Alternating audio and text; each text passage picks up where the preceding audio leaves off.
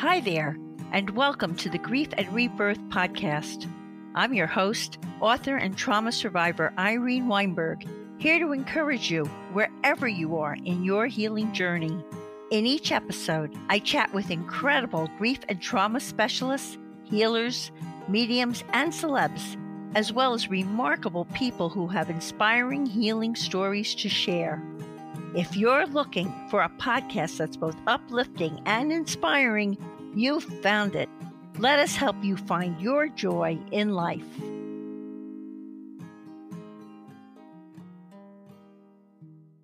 Hi, everyone. Thank you for joining me today. I'm speaking to you from West Orange, New Jersey, in the United States, and today's extraordinary guest is coming to us from Australia. And it is 7:30 a.m. where he is. So we have to give David a lot of credit for getting up to do this interview with me today. Dr. David Roland is a gifted writer, presenter, and psychologist. His first two books that are published internationally are his memoir titled How I Rescued My Brain and The Confident Performer. The award winning How I Rescued My Brain, a psychologist's remarkable recovery from stroke and trauma, describes how David set about implementing his own rehabilitation plan using neuroplasticity, psychology, and social connection. David David's latest book, titled The Power of Suffering Growing Through Life Crises, poses the following profound question to which many in our grief and rebirth audience will surely relate. When our world is turned upside down, what does it do to us? How do we survive it? And how do we grow as a result? The book details David's personal investigation into the nature of human suffering by drawing together the inspiring real life stories of 11 incredible people who survived devastating crises and grew in, transform- in transformative ways. David not only narrates these stories, but he also examines them through the lens of post traumatic growth. Having read The Power of Suffering, I'm eager to discuss with David how navigating suffering provides a route to discovering new growth from the lessons it brings. This is surely going to be a compassion filled, impactful interview. But first, I need to take a quick minute to show some love to our sponsors. Stay tuned.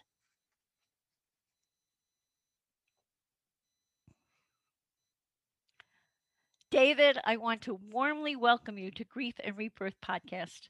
Let's begin our interview with this question. Please tell us about your devastating life crisis and how it turned what you call your internal compass away from your own needs to love. Well, hello, Irene, and thanks for having me on this delightful show. This is a pleasure. I, I, think we're two souls in unison here. I do too. Uh, I, I, I, uh, I suppose I don't quite know where to start with that question, except the obvious one, which is I was a person who had everything. You know, I was a very successful professional running my own private practice. I had a lovely wife and three young daughters. Uh, we were living in our dream home in a very beautiful part of Australia on the east coast.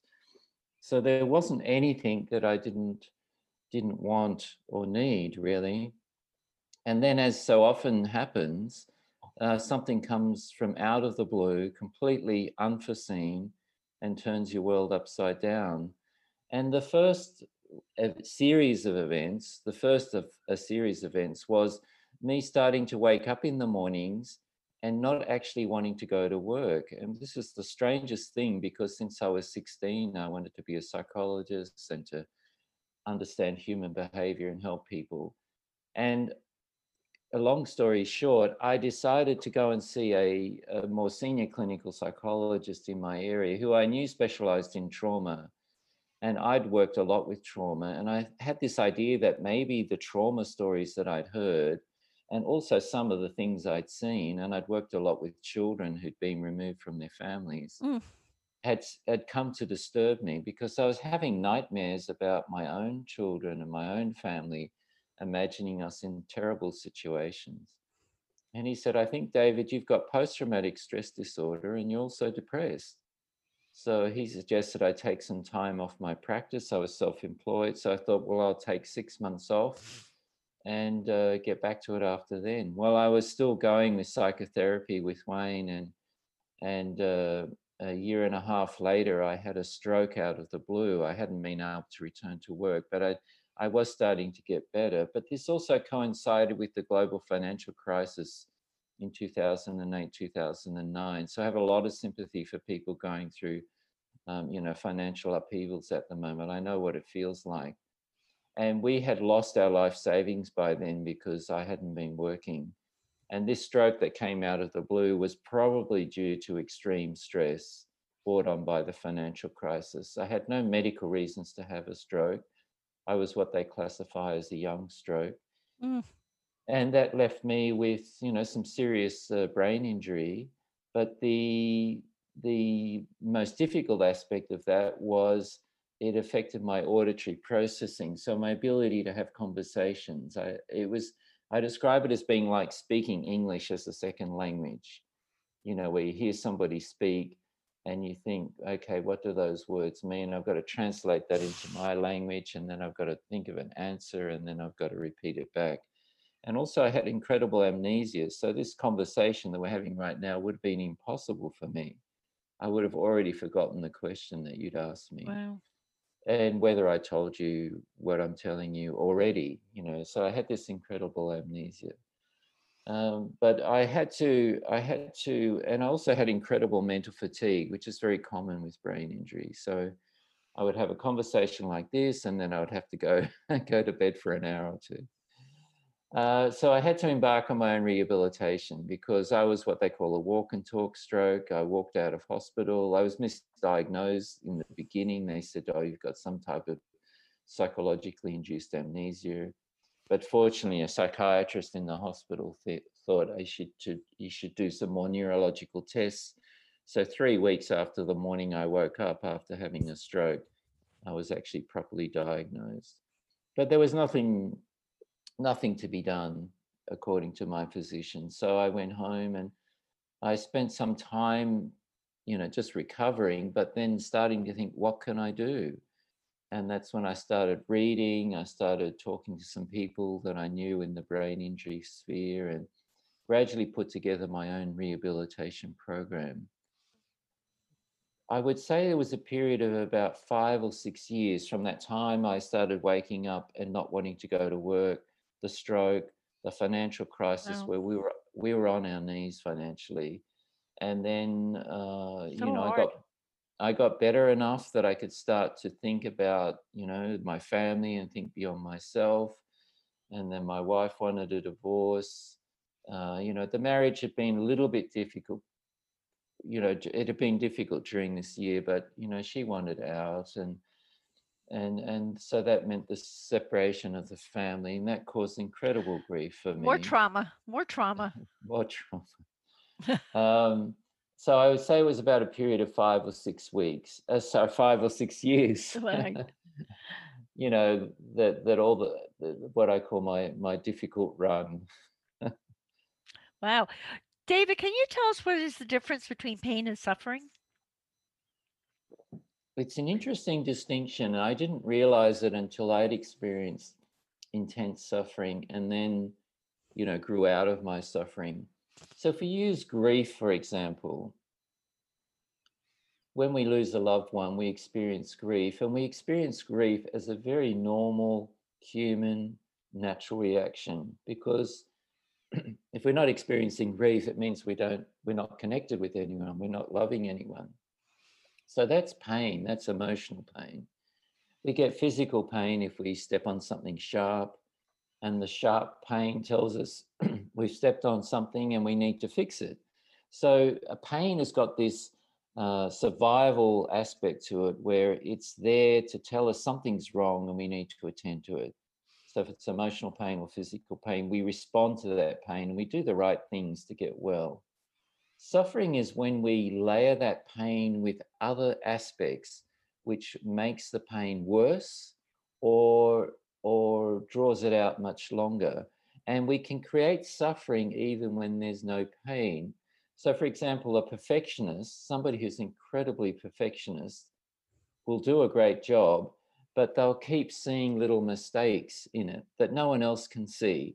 And they're creating suffering for themselves. They've actually done a great job. Everyone's happy, but they're not happy.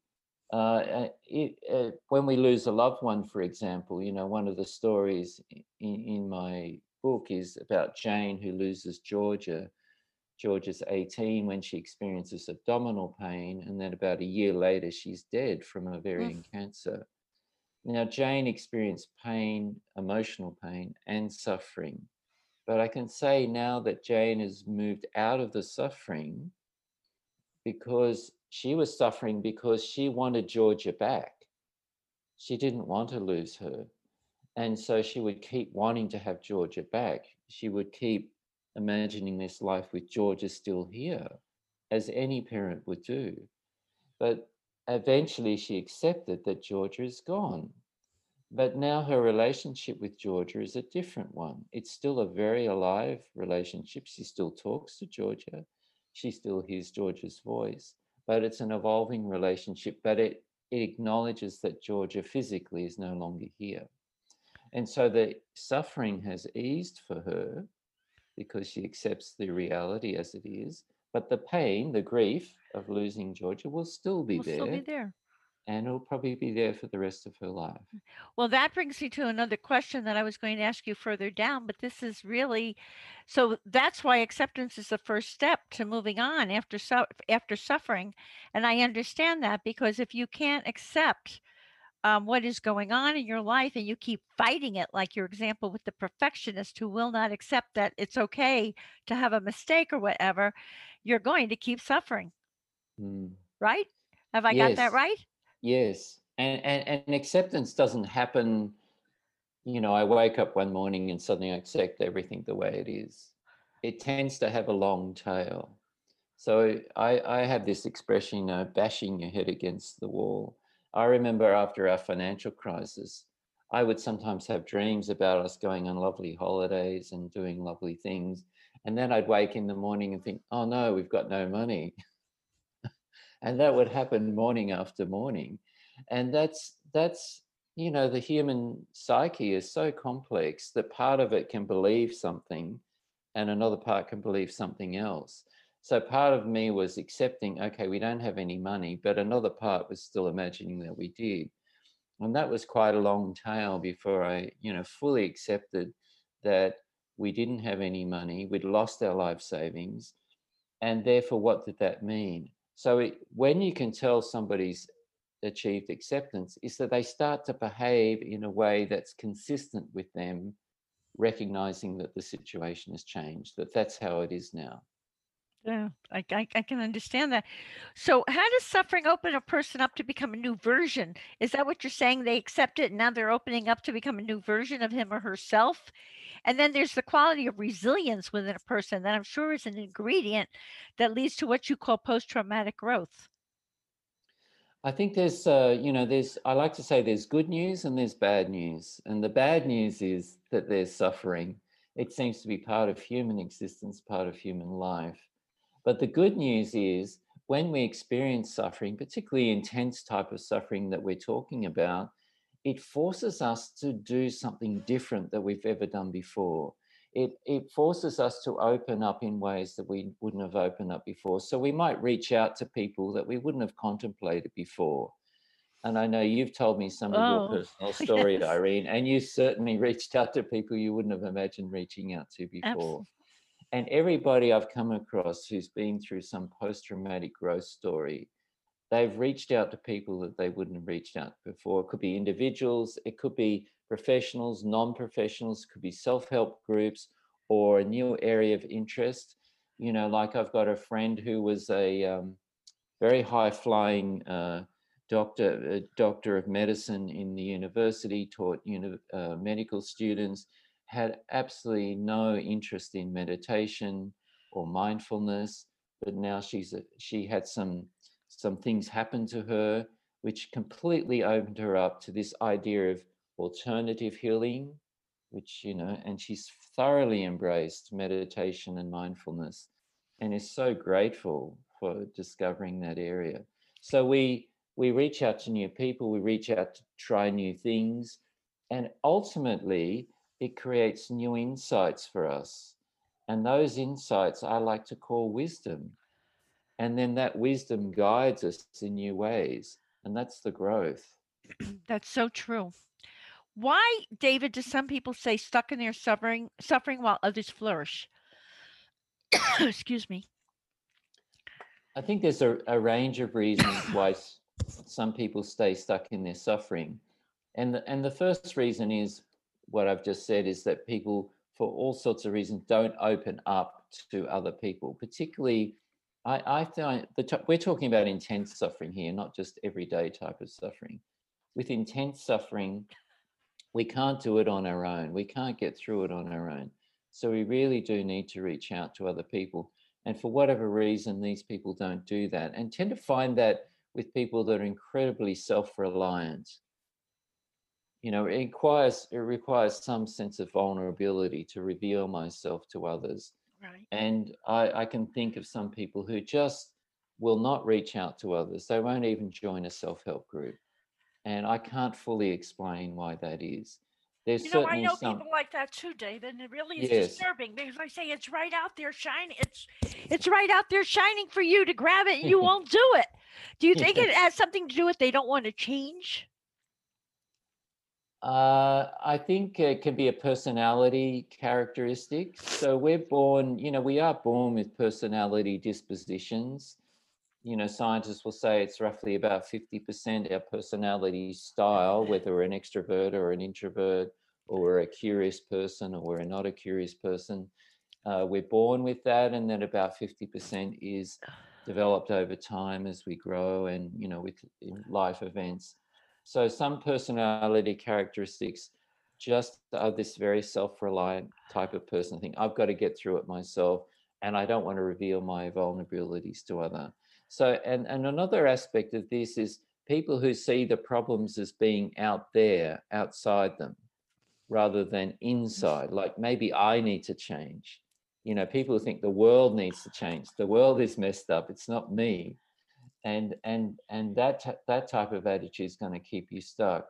There's a lovely example uh, in my book uh, with Rob Gordon, who's a disaster psychologist who goes to help people after natural disasters, and he gives an example of two people, both both uh, a man and a woman, both uh, practicing Christians, and one. The, the guy has had actually the more serious uh, gunshot wound, and I don't know what the details of that was. Um, and and he gets this wound and he survives, and he says, "This is a message from from God for me to do something meaningful for my life. I've survived. It's God's way of saying I need to do something mean, meaningful." And he becomes transformed and goes off and does new things. Whereas the woman who's actually what you might think of as the more devout practicing Christian who says, I went to, ch- I go to church every Sunday, I do this and I do that to show my commitment. Right. Why, why would God do that to me? Why would he inflict this harm on me? And she can't get around this idea that, um, you know, the harm that she's experienced is, is some, something male- malevolent on, on God's purpose. So she remains stuck because of this fixed belief so we can develop fixed beliefs that keep us trapped in suffering as well. And the only final thing I'll say is that our childhood uh, styles of attachment, so where we've had secure attachments with our parents or our primary caregivers, we're more likely to feel comfortable with reaching out with people and to be curious and to explore new things if we've had secure attachments growing up. When we've had difficult attachments, or what psychologists call insecure attachments, we're less, we find it more difficult to be trusting of others and also to uh, allow for compassion for ourselves. So there are two characteristics that can come out of our childhood, which don't help us um, when we're going through intense suffering. But on the other hand, there are also things that we can work through as adults. That's a question I wanted to also ask you that had to do with children. if the seeds of, of suffering are sown in a child's early environment, how do they have who have suffered? How do they acquire post-traumatic growth? It's a it's an interesting question, and it can actually go both ways. So, if you go to a place where children are not as well, well, well, where they're exposed to, you know, potential trauma on a daily basis, like a refugee camp, you know, where people are just barely surviving, and where you know times are really tough, and um, you know, one of the stories in the new book is a refugee story. And that that early trauma can actually harden you up and actually make you more resilient for later on and so when some major intense crisis comes later on that child who's been able to cope with that difficult situation as long as they've still felt um, some love and support will actually do better when they come through a, another major life event because they've all already developed some resilience. They know they can get through tough things. They just sort of roll with it a bit more. But does but, it but but does it affect them? How does a child who hasn't received a love, who who are living, you know, and I'm thinking of some examples in our real world today who are who are living without that that love or that necessary attachment is there any hope for a child like that? I think it's harder for a child like that. And that's where, you know, as a community and as a society, we want to look out for um, our children's welfare from from the very earliest days. You know, like I, I said, I, I was working a lot for the Children's Court Clinic, where I was asked to assess families and children and relatives where the children had been removed from the parents because of the parents' neglect or abuse, or they just weren't coping. You know, maybe they had a drug addiction. And the court was trying to decide what's the best for the children. Will the parents get well again, or do we need to look to, um, you know, foster them out? And with children like that, you know, having early, having early role models where there is somebody who's supportive and stable in their life makes a huge difference. It doesn't have to to be the parents, but they they are starting behind the eight ball um, yes. later in life if they don't have some somebody who's stable and supportive in their life. And as I say, it doesn't have to be the parents. Let me ask you: if a child has a very traumatized early years without that love, but then later on, you know, someone does come into their lives, even when they're maybe nine or 10 or going into their teen years. Is there hope for that child? Can they be, can they be yes brought back in a way? There's always hope. I, I always think there's hope, Irene, um, but it's just more difficult. As you say, you know, they do need to find somebody. And, you know, there's a few stories in my new book where somebody important comes along and it seems to be the right person at the right time and you know the person makes a connection with them and then things start to happen. Uh, but i always think there's hope. Okay that's good to, to know. David does time truly heal? People always say that. You always hear time heals. What what can help a person get through this initial survival period aside from acceptance after this event? And for people who are going through trauma, and there are many listening now who are, what are some of the positive ways a person can cope with suffering? Uh, the the the cliche time heals is partly correct. So what happens in time is we start to reflect on our experiences and develop, you know, insights and then new behaviors. So if we think about the stages of post-traumatic growth, the event or series of events happens. There's initial, initially shock and disbelief. And we talked about acceptance, so that that acceptance period can take a while. And we could be talking months, for that to happen, or in some cases, even years. And then after that, we get we get a lot of intrusive rumination. So psychologists talk about different types of rumination, which is just you know types of thinking, memories So intrusive rumination is that, you know, keep like with Jane and Georgia, keep thinking about Georgia and the times they had together and wanting her back. And these intrusive rumination is automatic. It's like somebody else is putting those thoughts into us. We've got no control over it. But then what starts to happen uh, is, is this self-reflection. So I'm reflecting on, you know, my state of mind, my physical well-being and the events that have happened and the way my life is now. And I'm starting to make some sense of it. And often in this period, people need to keep telling their story. They need to tell other people who are interested their story. And in telling their story, they're gradually achieving acceptance, but they're also getting new perspectives on their story. They're making sense of it. And then in time, we start to have more deliberate rumination, which is, you know, where we've achieved acceptance or acceptance to a point where we say, okay, this seems to be how it is now what does that mean? What am I going to do now?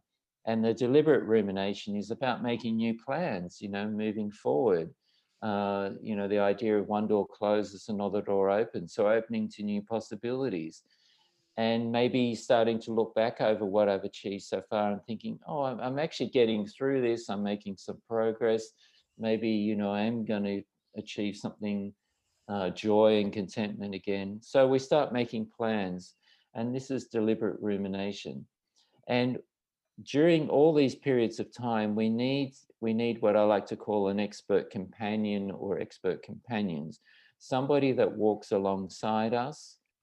And, and these could be people, new people that we found, you know, when we've opened up to others, mm -hmm. or it could be somebody existing in our life. What often happens is that the people we thought we could rely on turn out not to be the people we can rely on because they can't handle mm, yep. our distress or our suffering. They don't know what to do with it.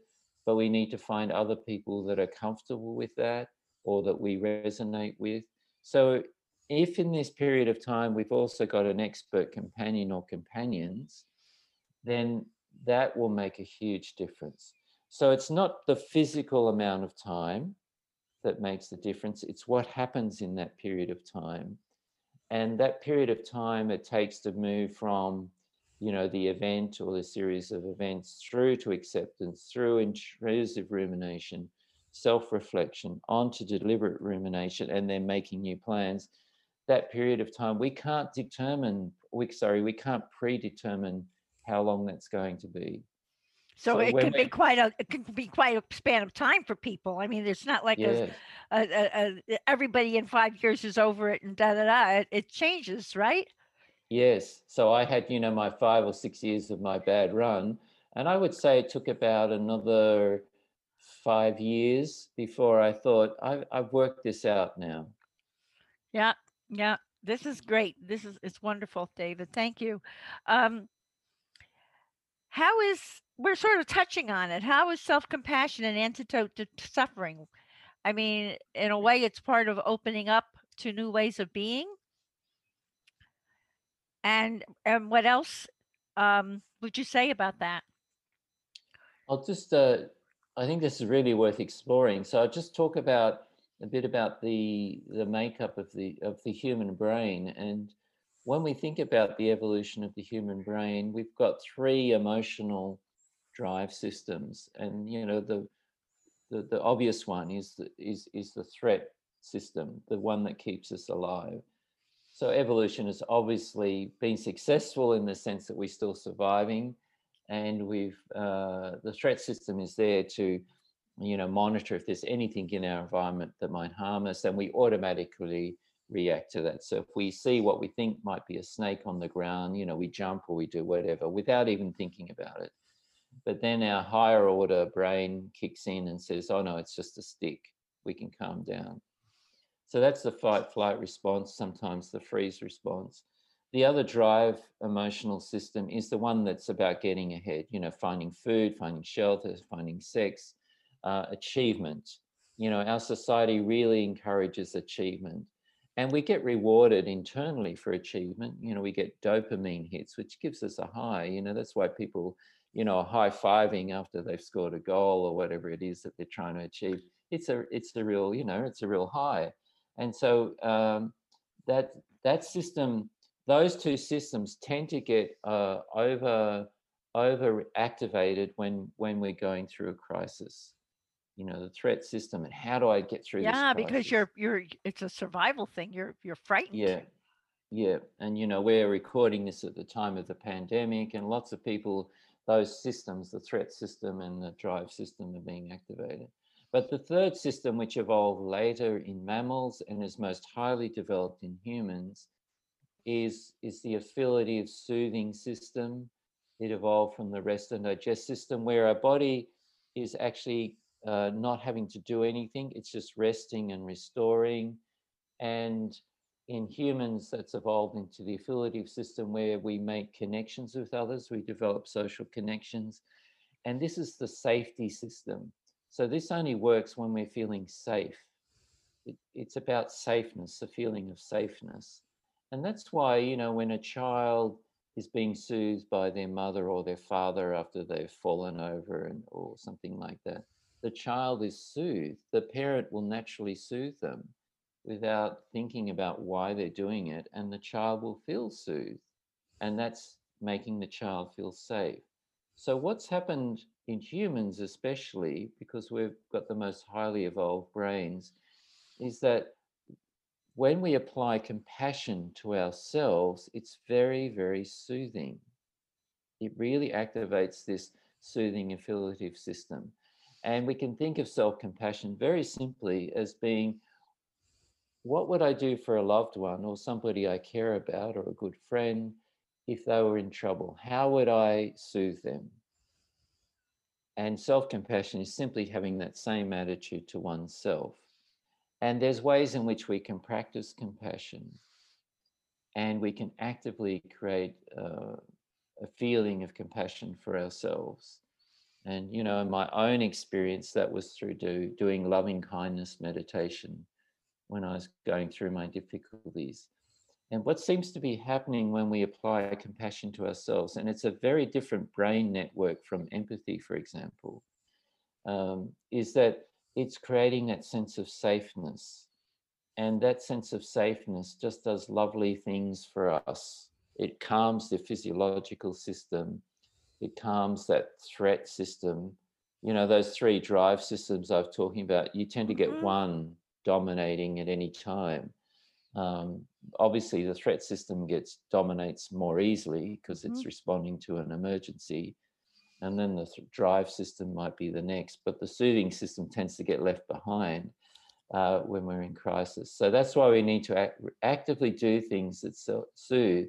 And I think going to a self help group or, or being with others that have been through some experience like our own, or they can resonate to, you know, on a similar level. And I found it really valuable to talk to some people uh, who hadn't necessarily been through the same experience as me, like PTSD or, Mhm. or stroke, but they understood what suffering felt like because they'd been through some major life upheavals themselves and come out of it. Right. Well, what you're saying is, as I say to people, which I say when you're going through trauma or you're coming out of a crisis, who are you putting on your wagon train to surround yourself with? What are you doing to be loving to Mm, yourself? Because when I was going through my own experiences with the car accident and all that I went through and the grief and all that, I had certain people who performed different functions for me. I didn't realize exactly what I was doing at the time, but there was the therapist, there was the spiritual healer, there was my friend who was there to listen to me vent and help me. And there were these different people, they became my network. And like you said, my old network kind of fell fell away, and this became my new mm, survival team.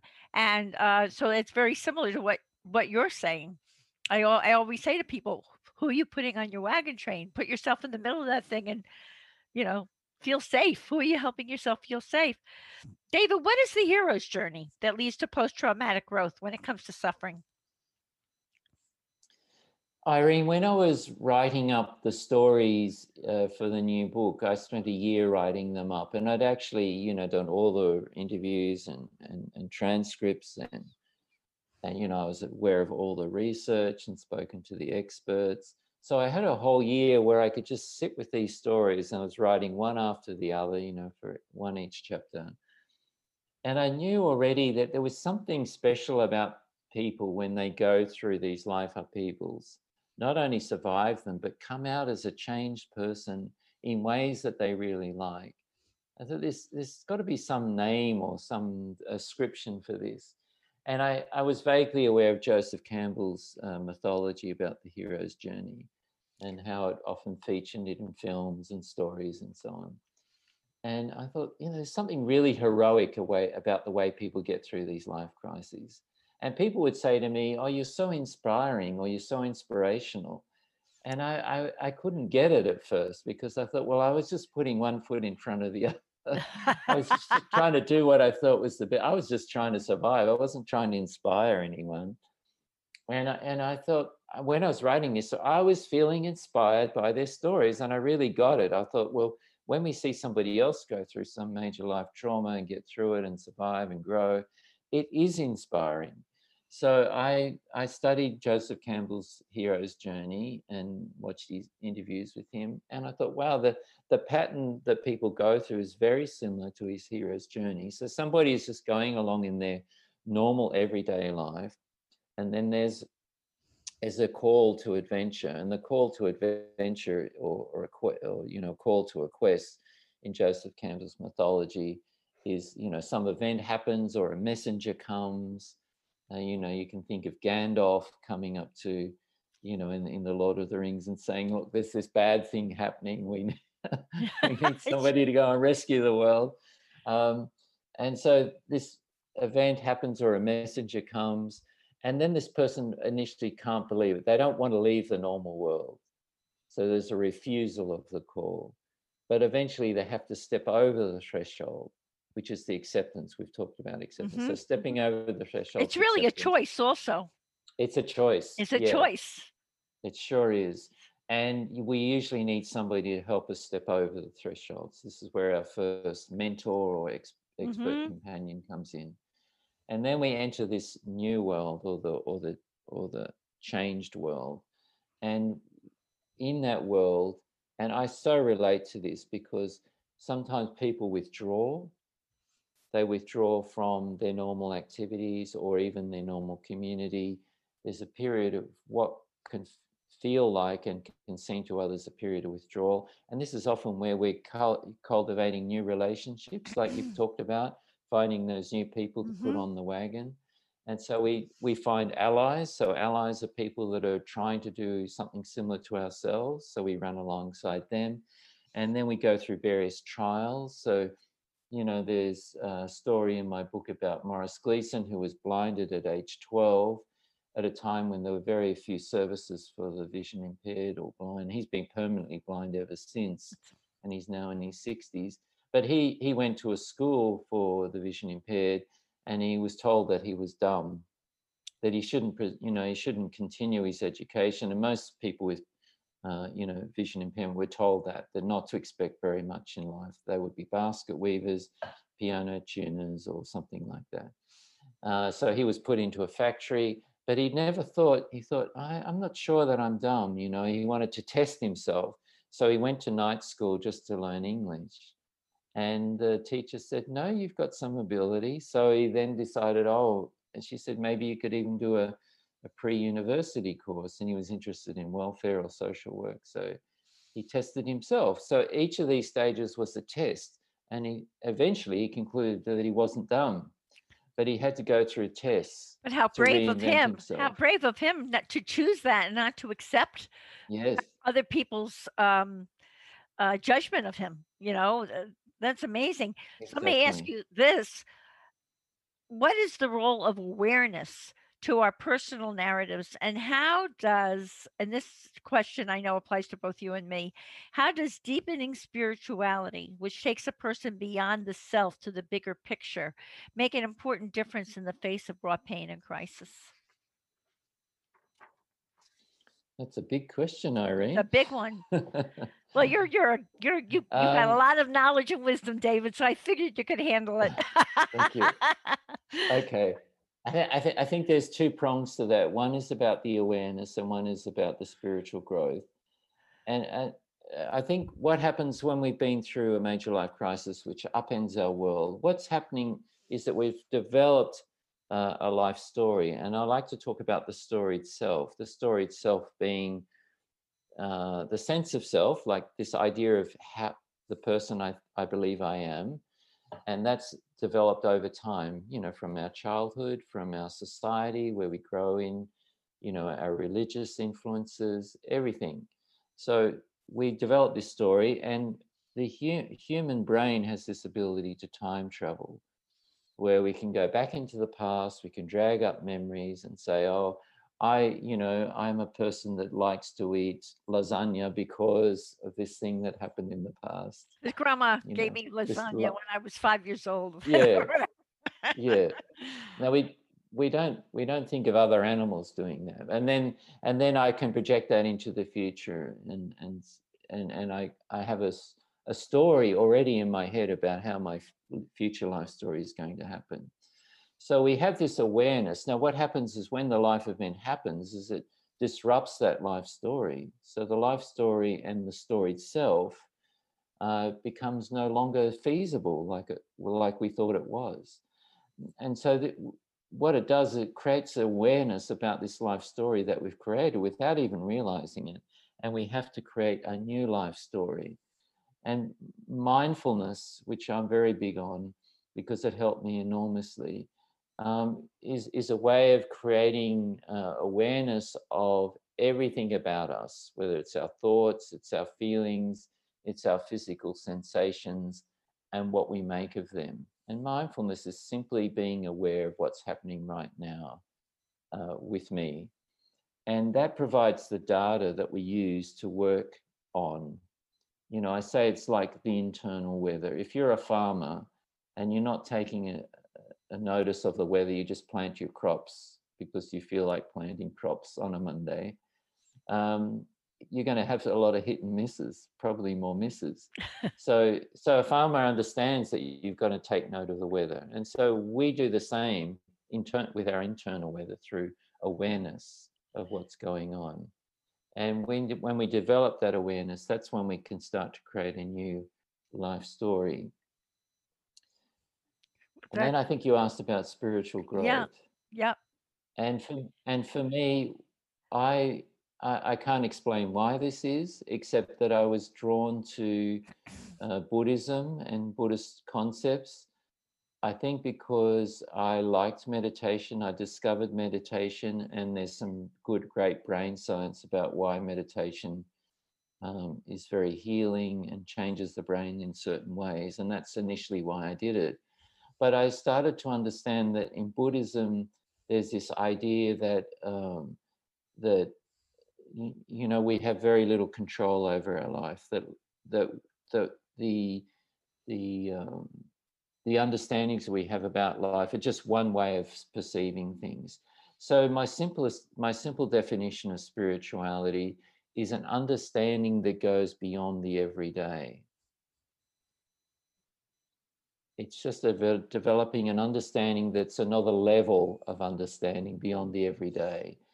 And i certainly developed that you know i had some very insightful experiences on a meditation retreat and, at other times where i could see that our typical way of looking at life isn't the only way of looking at it. It's not that our typical way of looking at is wrong it's just one level of perception and for me, developing this extra spirituality gave me a lot of comfort. And it also gave me a moral compass because I decided that, um, you know, leading a value driven life was, was a, a, a means for, for contentment. And I looked at the Buddhist Eightfold Path, which talks about right speech, right action, you know, not harming people, and I thought, well, there's there's a template for how to live a good life. So I would follow that template. So here was here was a way of thinking about life that which went beyond the everyday. Um, Would you say it would be me a like- template for living? The higher picture, would you say it, it enables people to see things from a higher perspective and maybe not be as deeply in the weeds from a personal standpoint? It, it it's able to kind of lift you out of um, the swamps, so to speak. You're a little bit gliding more above it and seeing it from a different perspective. At least that's what happens Yes, for it's me. like you've been. Yes, Excuse me? yes, it's like you've been given a. It's like you've been given a spiritual drone. Yeah. You know, the yeah. drone goes up and you can see things. It's it's it's not it's not that the landscape has changed, but you can see it in a different perspective. And Right. you know, astronauts astronauts, um, you know, talk about seeing the Earth from a distance, seeing this little blue dot, and they can never they can never see the Earth in the same way they did before they left the Earth because they now see how fragile, how we're all in it together, and human beings really aren't that different from one another. And you know, my simple formula is what I've noticed with people that experience post-traumatic growth and, and develop the spiritual aspect is there's less emphasis on the I. They reduce the sense of I, you know, what I need all the time, just thinking about what I need. And they increase the sense of we.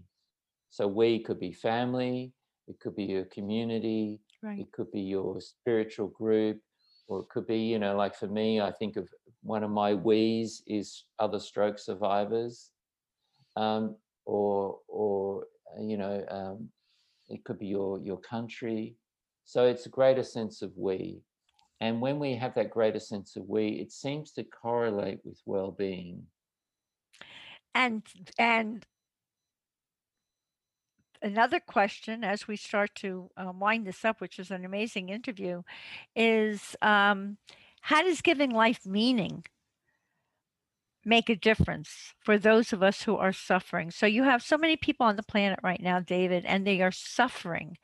Is would one of the things to help them be for them to look around their world and find out what they can do, maybe helping other people or doing other things that can that's what happened to me actually after my after the accident and all that happened to me i became a founding board member of an organization that helped children with grief and Mm, that gave my life meaning it gave me and it also took my focus away from myself so i'm wondering if that is a prescription for people who are suffering to find something that gives their lives meaning Yes. And I think finding meaning, Irene, isn't something we work out today and then that's how it is forevermore. You know, finding meaning is an evolving process. absolutely Uh, so, what is really meaningful for me today may evolve in some way. There's a lovely story in the book with Steve Garlick. Steve Garlick was the the economist who had a car accident. Um, and he lost his family or his son was very badly hurt Yes, he, he lost his wife and youngest son, and the second son, you know, had a severe brain injury. And so initially, initially, uh, his purpose in life, what gave him meaning, was helping his son who survived with the head injury, um, just to, you know, to rehabilitate at a time when there was very little rehabilitation services for for children like that. But interestingly, after he started to get his son on the road to recovery, he uh, one thing that happened for him was in he he he was stuck in his suffering, other than helping his son, was that one of his work colleagues said, "Oh look, I'm going to this group. It was actually put on by the Catholic Church. It's and it was it was about new beginnings, and it's for people going through divorce or had a life-threatening illness or you know something had disrupted their life story." And he thought, "Oh, that sounds like touchy-feely stuff." But anyway, his friend, his work colleague, convinced him to go, and he went along and he started to hear everybody's stories. And he said, "I I thought I was the only one in the world suffering." But then I heard everybody else's stories. And he said, hearing their stories, I realized that I could offer them solace. I could help them in whatever ways I could help. And that relieved him of some of his suffering. So by helping others and resonating with their suffering, even when we're in a group like that, just being a listener to somebody else telling their story is helping them um, that was the start of him releasing his suffering. And then he, uh, you know, came, uh, another woman came into his life and one thing led to another, and they started rescuing wild animal, you know, wildlife that had been hit on the road or been, um, you know, uh, we have a lot of kangaroos here, as you know, and and they can jump into fences. I, by the way, I have to tell you, I love that chapter about how you're describing that chapter about how those kangaroos were roaming around in that house and all the different things going on there. so he he he and his wife uh, rescue wild animals that have been injured, and he says these animals give me uh, much more than than than I give them and he knew what it was like to suffer and his family didn't rally around him as much as he would have liked after his accident. And he said i want to do for these animals what didn't happen for me. So he's found tremendous meaning in his life and honestly he gets some huge joy out of the work that he does even though it's physically and financially very demanding. And when we had our wildfire season here recently in our last summer. You may have heard we mm-hmm. had the, the biggest fires we've ever had, and we a lot of native animals were burned. And uh, Steve and his wife Rosemary were at the forefront of rescuing a lot of those wow. burned animals. Yeah. Wow, that's amazing. Put on your psychologist hat, David, and speak to us about the importance of healing in a person's life and then what role the awareness of the bigger picture plays when it comes to healing one's life, because we have two levels, right? Mm-hmm. I know I, I you think, can speak to both. I, I, think we need to just recognize that life inherently uh, involves suffering and it involves mishaps, things that we don't foresee are going to happen. So in other words, and you know, we we know this for sure with our physical well-being. Everybody who's been alive for only only a short time knows that we we've got you know we get physical injuries, we get physical aches and pains, we get illnesses, mm-hmm. and we just take it as natural that we go and see the doctor or we see a physical healer for that, or we take medicines for that. And it's the same with with with our mental well-being is that we, you know, life dishes out events that we didn't foresee. Uh, even even with with time over time with aging various things will happen but so healing is just something that i think we want to see as a normal part of life self-healing or seeking out other healers We'd like and to see that. yeah, I've forgotten the rest of your question, Irene. That's all right. But it's something we would like to see that people see it as something that's a normal part of life. But the bigger picture, the spiritual picture or the bigger picture, does that um does that help with the knowing the importance of healing? I mean, I I I think of that as in, in addition to heal having a passion for healing my issues, which has made my life so much better. But also because I've become very spiritual and I know there's a bigger picture, I am more conscious about how I treat myself. I'm more conscious about how I treat others. I'm more I'm more conscious about what I'm doing because I know it will have ramifications. One day mm-hmm. I will be on the other side. One day I mm-hmm. will experience some of what I went through. What did I want to do with this world? In this world with what I was given. Would you agree with that? Do you have something to add to that? Yes, yes, I love what you've just said. So I, I, completely agree with that. And in my own case, it's been what can I make of my suffering? How can I use my suffering that I've experienced as a, as a means to helping others? You know, uh, that that is a very clear one for me. And when I wrote my last book, How I Rescued My Brain, it became really meaningful for me to think, okay, I've been through this awful experience. It was certainly a terrible experience. I've come out of it and I found out ways to come out of it that perhaps not everybody would know about, perhaps because of my professional training and experience at that time and my understanding about how the brain works. So, why not write a book about that that would help others? And it certainly proved to be extremely helpful. I still get, you know, great messages from people about that. So I know that that book is has got a life of its own. It's doing its own thing, and it's still resonating with people around the world. And this this next book, uh, I just thought the same thing. It's not so much about me, but I thought people need to hear other people's stories that you can get through life difficulties, survive them, and even turn out to be a better person. We can't control what life dishes out to us, but we can control what we make of that. And uh, that's that's a higher purpose for me. And I think uh, this sense of interconnectedness, we're all interconnected. Yes. Um, you know, even if we look at on a physics level, we're we're just we're just electromagnetic fields. So we we bump up against one another's electromagnetic fields.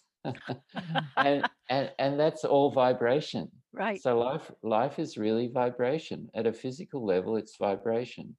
And so we're all interconnected at that very subatomic level, and we're interconnected as a species, and we're interconnected with our world. You know, like if our world is not healthy, we can't be healthy.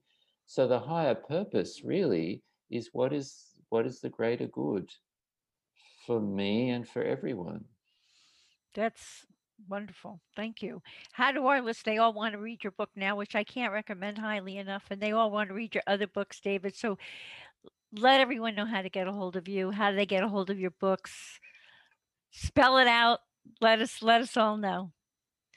Uh, if they want to want to contact me or at least find out more about me, the best uh, one-stop call would be the website, which is David Roland, my name, and Roland is R O L A N D dot com dot au, davidroland.com.au.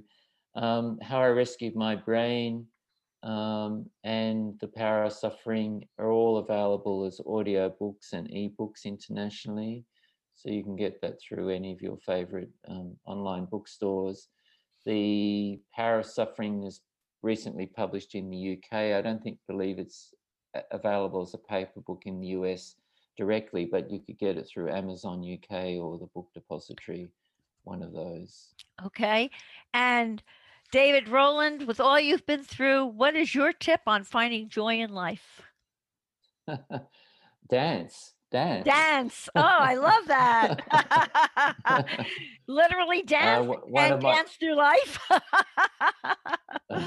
well, I, I literally dance. I do a lot of salsa oh, and Latin wonderful. American dancing. And that came out of me wanting to heal my brain. I learned that dance was a way of, of, of, of improving brain health. But what I hadn't anticipated was that the social connection and the pure joy of moving my body to music, I hadn't anticipated that. And now I dance for the joy and the social connection. Oh, that is and if wonderful. it helps my brain, well, good. yeah, all the better. I think and that's so there's wonderful. a there's a there's a short film on my website about my trip to Cuba last year when I went there to go dancing. So can we get on your website and all of us can see you dancing? Is there You actually can, you can yes. all right everybody so you can check that out. It sounds great. I would like to end this powerful wonderful interview with a brilliant quote from David's book The Power of Suffering. We open up to new possibilities, new people, and new insights when our personhood is assailed by suffering. There is a release before there is a gain. This is the positive work of suffering to knock down the parapets of our assumptions about how life is. David, I could not agree more. As a person who has also experienced rebirth after trauma, I know that the darkest night can indeed lead to the most profound dawn. The insights to be found in the power of suffering can be life changing. I highly recommend it, and I thank you, David, for a very special interview. And here's a reminder, everyone, that you can see the show notes and all Grief and Rebirth podcast episodes on ireneweinberg.com. And make sure to follow us and like us. We know you do on social at, at Irene S. Weinberg on Instagram, Facebook, and Twitter. As I like to say, to be continued. Many blessings and bye for now.